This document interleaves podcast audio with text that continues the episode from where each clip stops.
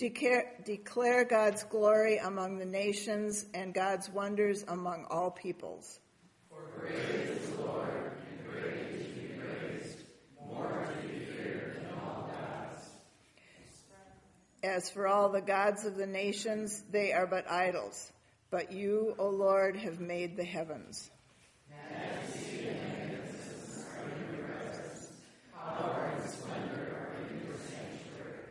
Ascribe to the Lord, you families of the peoples.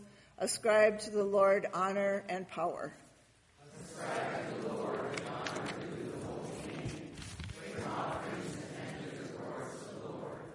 Worship the Lord in the beauty of holiness. Tremble before the Lord, all the earth.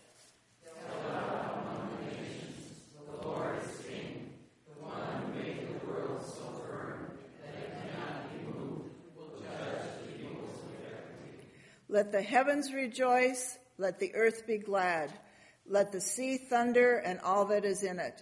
Let the field be joyful and all that is therein.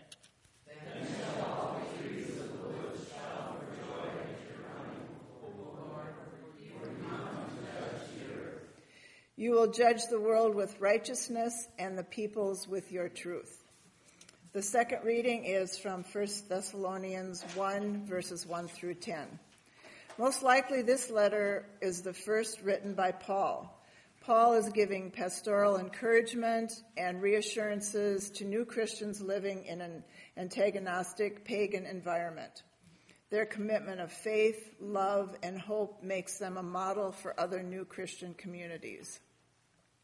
Paul, Silvanus, and Timothy to the church of the Thessalonians in God the Father and the Lord Jesus Christ. Grace to you and peace. We always give thanks to God for all of you and mention you in our prayers constantly, remembering before our God and Father your work of faith and labor of love and steadfastness of hope in our Lord Jesus Christ.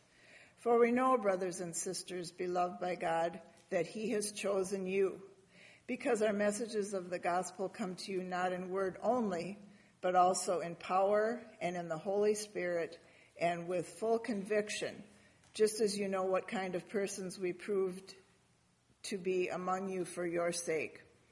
And you became imitators of us and of the Lord. For in spite of persecution, you received the word with joy, inspired by the Holy Spirit, so that you became an example to all believers in Macedonia and Achaia. For the word of the Lord has sounded forth from you, not only in Macedonia and Achaia, but in every place your faith in God has become known, so that we have no need to speak about it.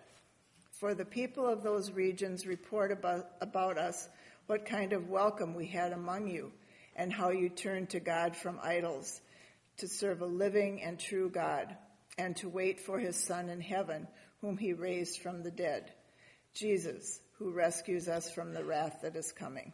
The word of the Lord. Please rise for the reading of the gospel.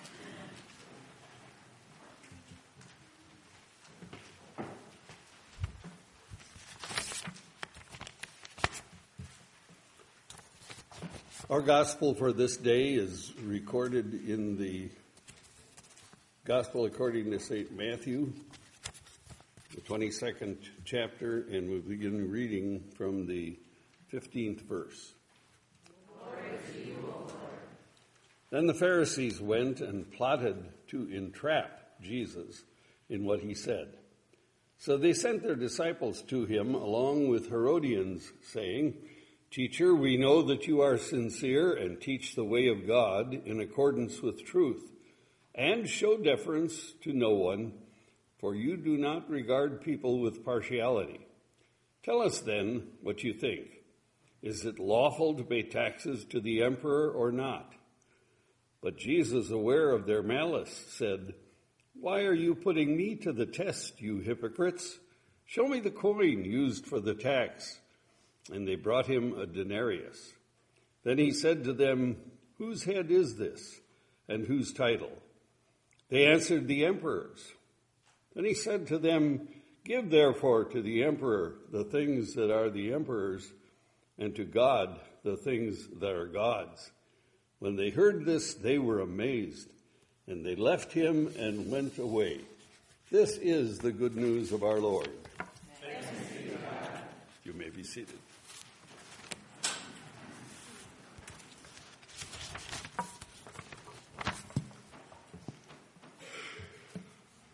Grace be with you and peace from God our Father and our Lord and Savior Jesus Christ. Amen. Join with me in a word of prayer. Gracious and loving Father, you have a word for us today. You have a word that speaks to us as citizens in our communities, as members of the United States of America, as part of the global community. And even as some tried to entrap Jesus, so people will try to entrap us. Help us, O oh God, to always remember that our primary loyalty is you. And may we who have heard your word today go forth from here so that through our lives and our actions, your good news, your acceptance, and your love may be experienced by others. For we pray that in Jesus' name. May the words of your mouth, of our, my mouth, the meditation of our hearts, be acceptable in your sight, O Lord, our strength and our Redeemer. Amen. Life can get pretty complicated for many of us. It's complicated because we live in two worlds. We live in the world of the street, and yet we live in the world of faith, the spiritual part of our being. C.S. Lewis, a well known author, in his Screwtape letters at one point, uh, talked about a devil who was in training to do his job. And he came back all excited to those who were training him.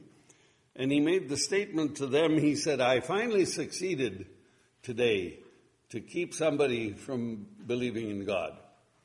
And they said, Well, how did you do that? Well, he said it was a man I met in the library and he was just starting to think he had a relationship with God. And so I went over and tapped him on the shoulder and I said, It's time to eat. And he got up and left. That was the way in which he drew him away. Not by the logical argument, but simply by distracting him from what he was going to discover was his top loyalty. Next week, we'll celebrate officially the 500th anniversary of the Reformation. And we'll hear more as we've been hearing about Martin Luther. I don't know how many of you got to Brainerd, but we had a phenomenal service on the 8th there, and Bishop Tom gave an amazing sermon about the Reformation. And uh, even in our lack of knowledge about who Luther was, you know that he spoke of two worlds as well the secular and the sacred. And he talked about the fact that we live in that kind of world. In our lives, we experience that all the time. I'm sure it doesn't happen to you, but I've known people that I bumped into out on the street when they didn't know I was around and listened to them speak and watched their actions. But you know, when they came to church, they were different. What is it that causes us to change and to realize that somehow there's a spirit world and a material world? A farmer, in line with that, a farmer came home late to his farm with his mules and a buggy. And his wife said, My goodness, dear, why are you so late? Well, he said, You know, I was just starting to come home and I spotted the pastor who was walking. And I invited him to get in and have a ride with me. And he said, Those darn mules didn't understand a thing I was saying. this is stewardship time in most of our churches. And now that you're calling a new pastor, it's important that you undergird your ministry by realizing that the church needs your time, your effort, as well as your money to be able to provide a witness in this community. And we who've been in seminary heard often about a tithe. Now, you've heard about tithing too, but generally you hear about 10%. I want you to know that a tithe can be 5% or 7%. For some of us, it ought to be 15, the way we're blessed. But a tithe is setting apart on the top of our budget an amount that we plan to give to undergird the work of our Lord through our Christian congregations. Let's step back into Matthew's gospel. That was a strange kind of teamwork going on here. The Herodians were all about Rome, supporting Rome, and the Pharisees were the leaders of the Jews who were chafing under Rome, but somehow they came together and they were going to trap Jesus. They asked a question that if he answered it yes or no, he would be attacked as being wrong. So they set this up by intention to entangle him. You see, the, the people in those days had three taxes that they paid to Rome. There was a ground tax, which was 10% of the grain and 20% of the wine that they made. There was an income tax, which was 1%. Lots of people long for that in America today, as though we could do that. And then there was a poll tax. Now, that was the one that they chafed under. The poll tax was a tax given directly to the emperor. And it, in giving it, it was kind of a tribute coin. It kind of said, I agree with everything the emperor is doing. This one was unpopular, especially among the Jewish people. And they assumed when you gave it that there was some loyalty. Now, if Jesus had answered, Is it lawful to pay taxes to Caesar? If he said yes, he was against these Pharisees. If he said no, he was a rebel and a radical in the Roman Empire. So he, he had no way to win. And yet Jesus comes up with a beautiful answer. I saw these young children here, and we didn't have a children's sermon today, and it's hard to get into my pocket, but I was going to pull out a $1 bill. Do you kids know whose face is on a $1 bill? Who is it? Whose face is, uh, what bill is Lincoln on? He's on one of them. Five dollar bill. No, the one dollar bill. Who's the father of our country?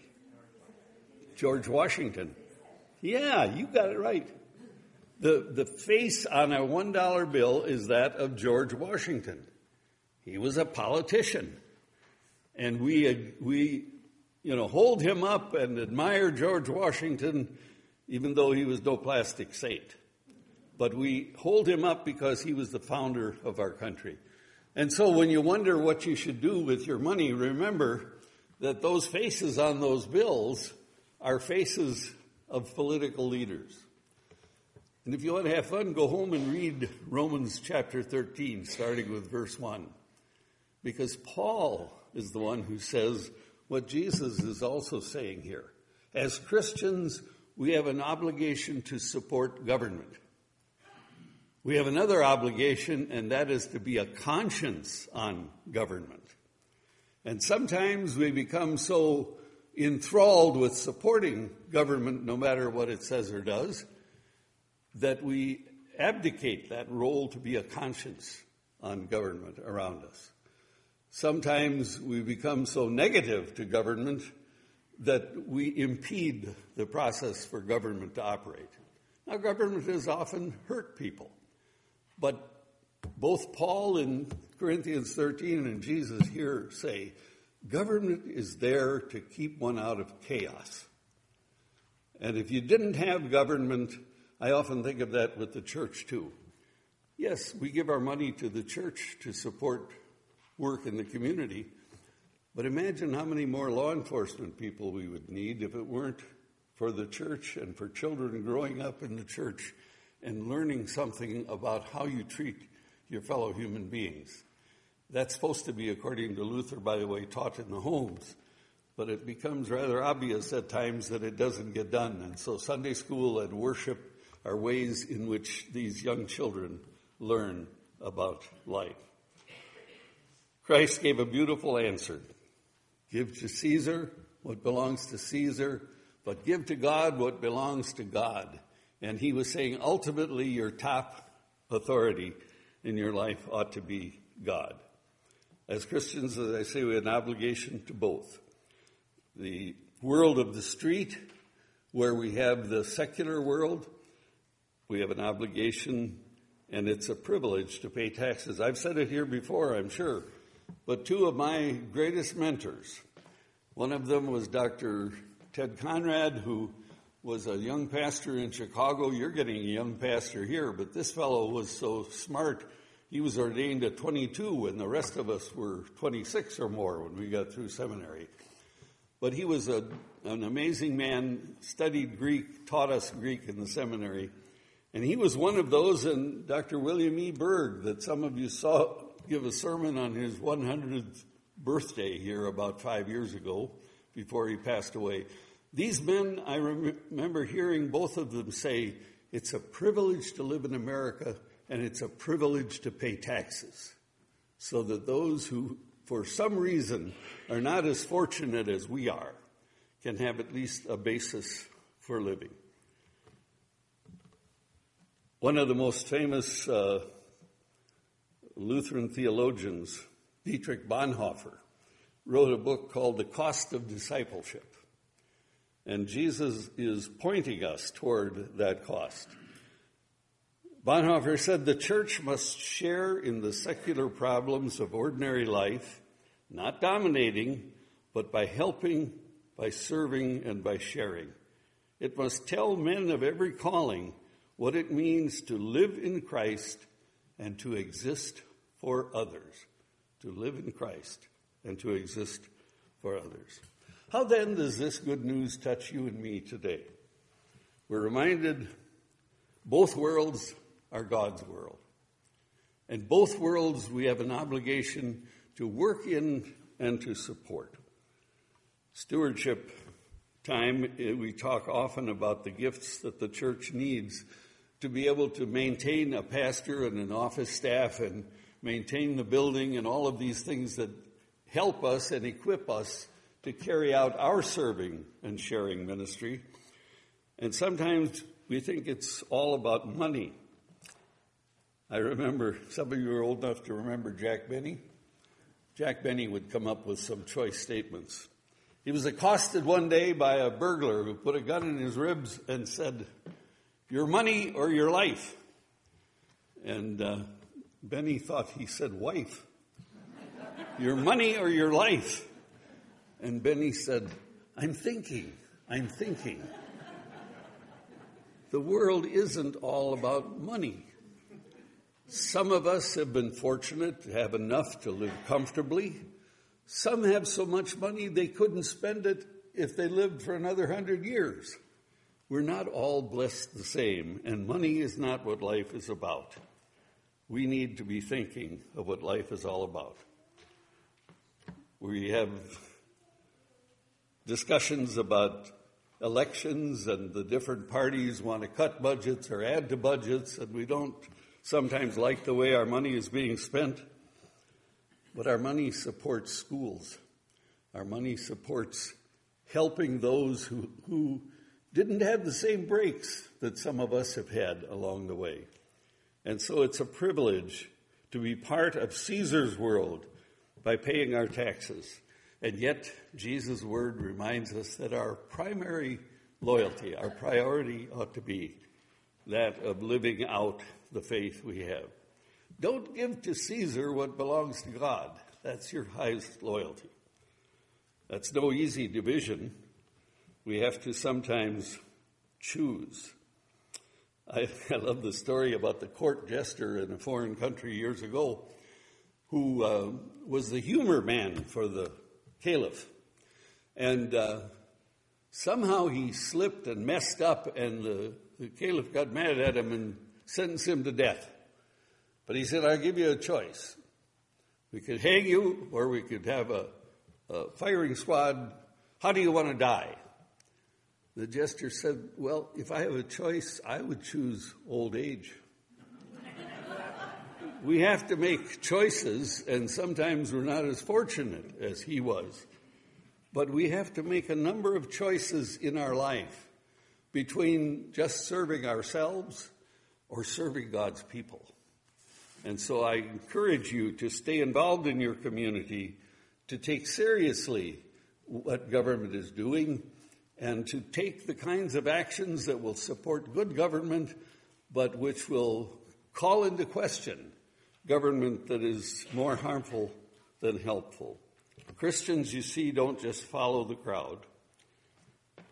We march to a different drummer. Uh, this is the earliest that I can recall hearing and getting so many letters in the mail to support politicians and hearing so much about the 2018 election and 2020. And so as this comes about, we, we have to remember that we march to a different drummer. When I think of elections, I think of the fact that, you know, if, if each of us who are members of the church had a four year term, could we get reelected by the way we live as a Christian? It's a good question to ask ourselves. If God expects us to serve our fellow man, to, to bring fullness of life to God's people, and to share the good news of the forgiveness we all enjoy in Jesus Christ, based on our record, could we get reelected? And so it is. We wish life could be simpler. The Puritan on the way to the gallows discovered that the horse he was riding was balking, and he said to the handler, There's more to this than meets the eye. Yeah, there's more to being a Christian than meets the eye. And yet it's good for us to have to struggle, and yet we don't need to struggle about whether God loves us and offers his grace to us. We struggle with what our response to that fact is going to be. And so God give us the courage to render gladly and gratefully to Caesar what belongs to Caesar and to government, and then to cheerfully render to God what belongs to God. May God bless us, each one of us, in our walk in this life of serious choices. Amen.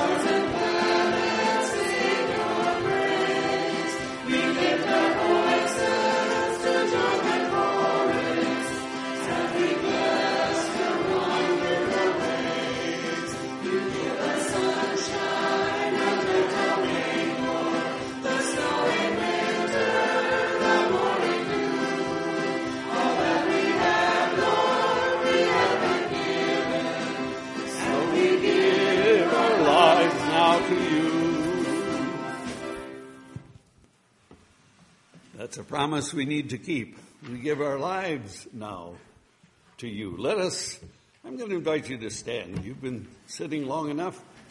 Let us together confess our faith using the outline of the Apostles' Creed. written in your bulletin. I believe in God, the Father Almighty, creator of heaven and earth. I believe in Jesus Christ, God's only Son, our Lord, who was conceived by the Holy Spirit, born of the Virgin Mary, suffered under Pontius Pilate, was crucified, died, and was buried. He descended into hell. On the third day he rose again. He ascended into heaven. He is seated at the right hand of the Father, and he will come to judge the living and the dead. I believe in the Holy Spirit, the Holy Catholic Church, the communion of saints, the forgiveness of sins, the resurrection of the body, and the life everlasting. Amen. Let us continue in prayer, open to the gifts of the Holy Spirit. Let us pray for the church, the world, and for all of God's creation.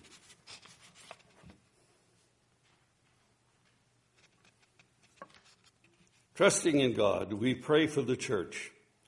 Fill all worshipers with your Holy Spirit. Grant them generous hearts to share God's splendor revealed to them in Jesus Christ. Lord, in your mercy, we pray for creation, for the power of sun, wind, and water, for the riches buried in rock and soil, for the magnificence of life in forms too many to number. Lord, in your mercy, we pray for the nations for leaders of governments, for fair commerce between nations, for treasurers, board of directors, for presidents, for congressmen, for all who justly distribute monetary resources. Lord, in your mercy, we pray for the poor and outcast, for those who for some reason cannot afford food, medicine, clothing, yes, even shelter for the communities and agencies who serve the needy and advocate on their behalf. Lord, in your mercy. Trusting in God's healing power, we pray for this congregation.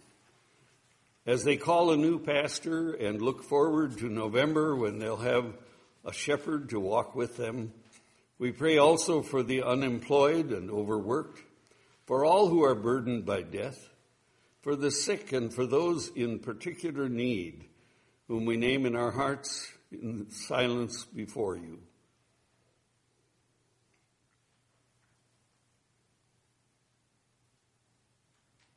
Lord, in your mercy, we give thanks for the saints of every time and place by your Spirit, grant us sure confidence in the everlasting glory you promise. Lord, in your mercy. Into your hands, gracious God, we commend all for whom we pray, trusting the power of Christ and the gifts of the Holy Spirit. Amen. The peace of Christ be with you always. Let us take a moment to pass the peace of Christ. You may shake hands or bump fists, whatever you wish, after which. Peace be with you. Peace be with you. Peace and be with you.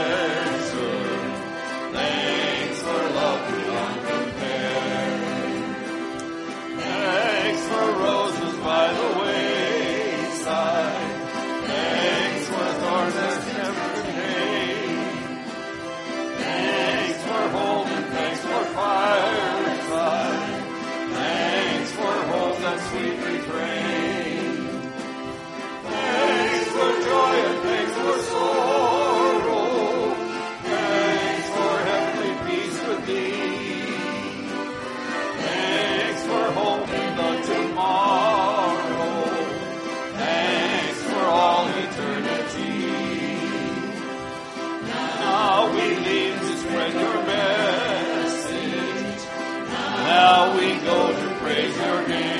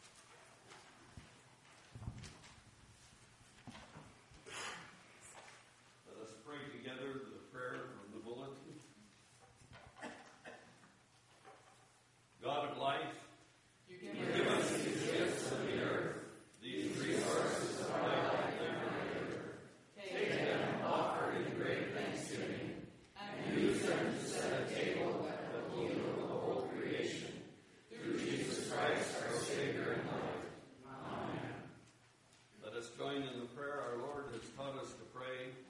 Our Father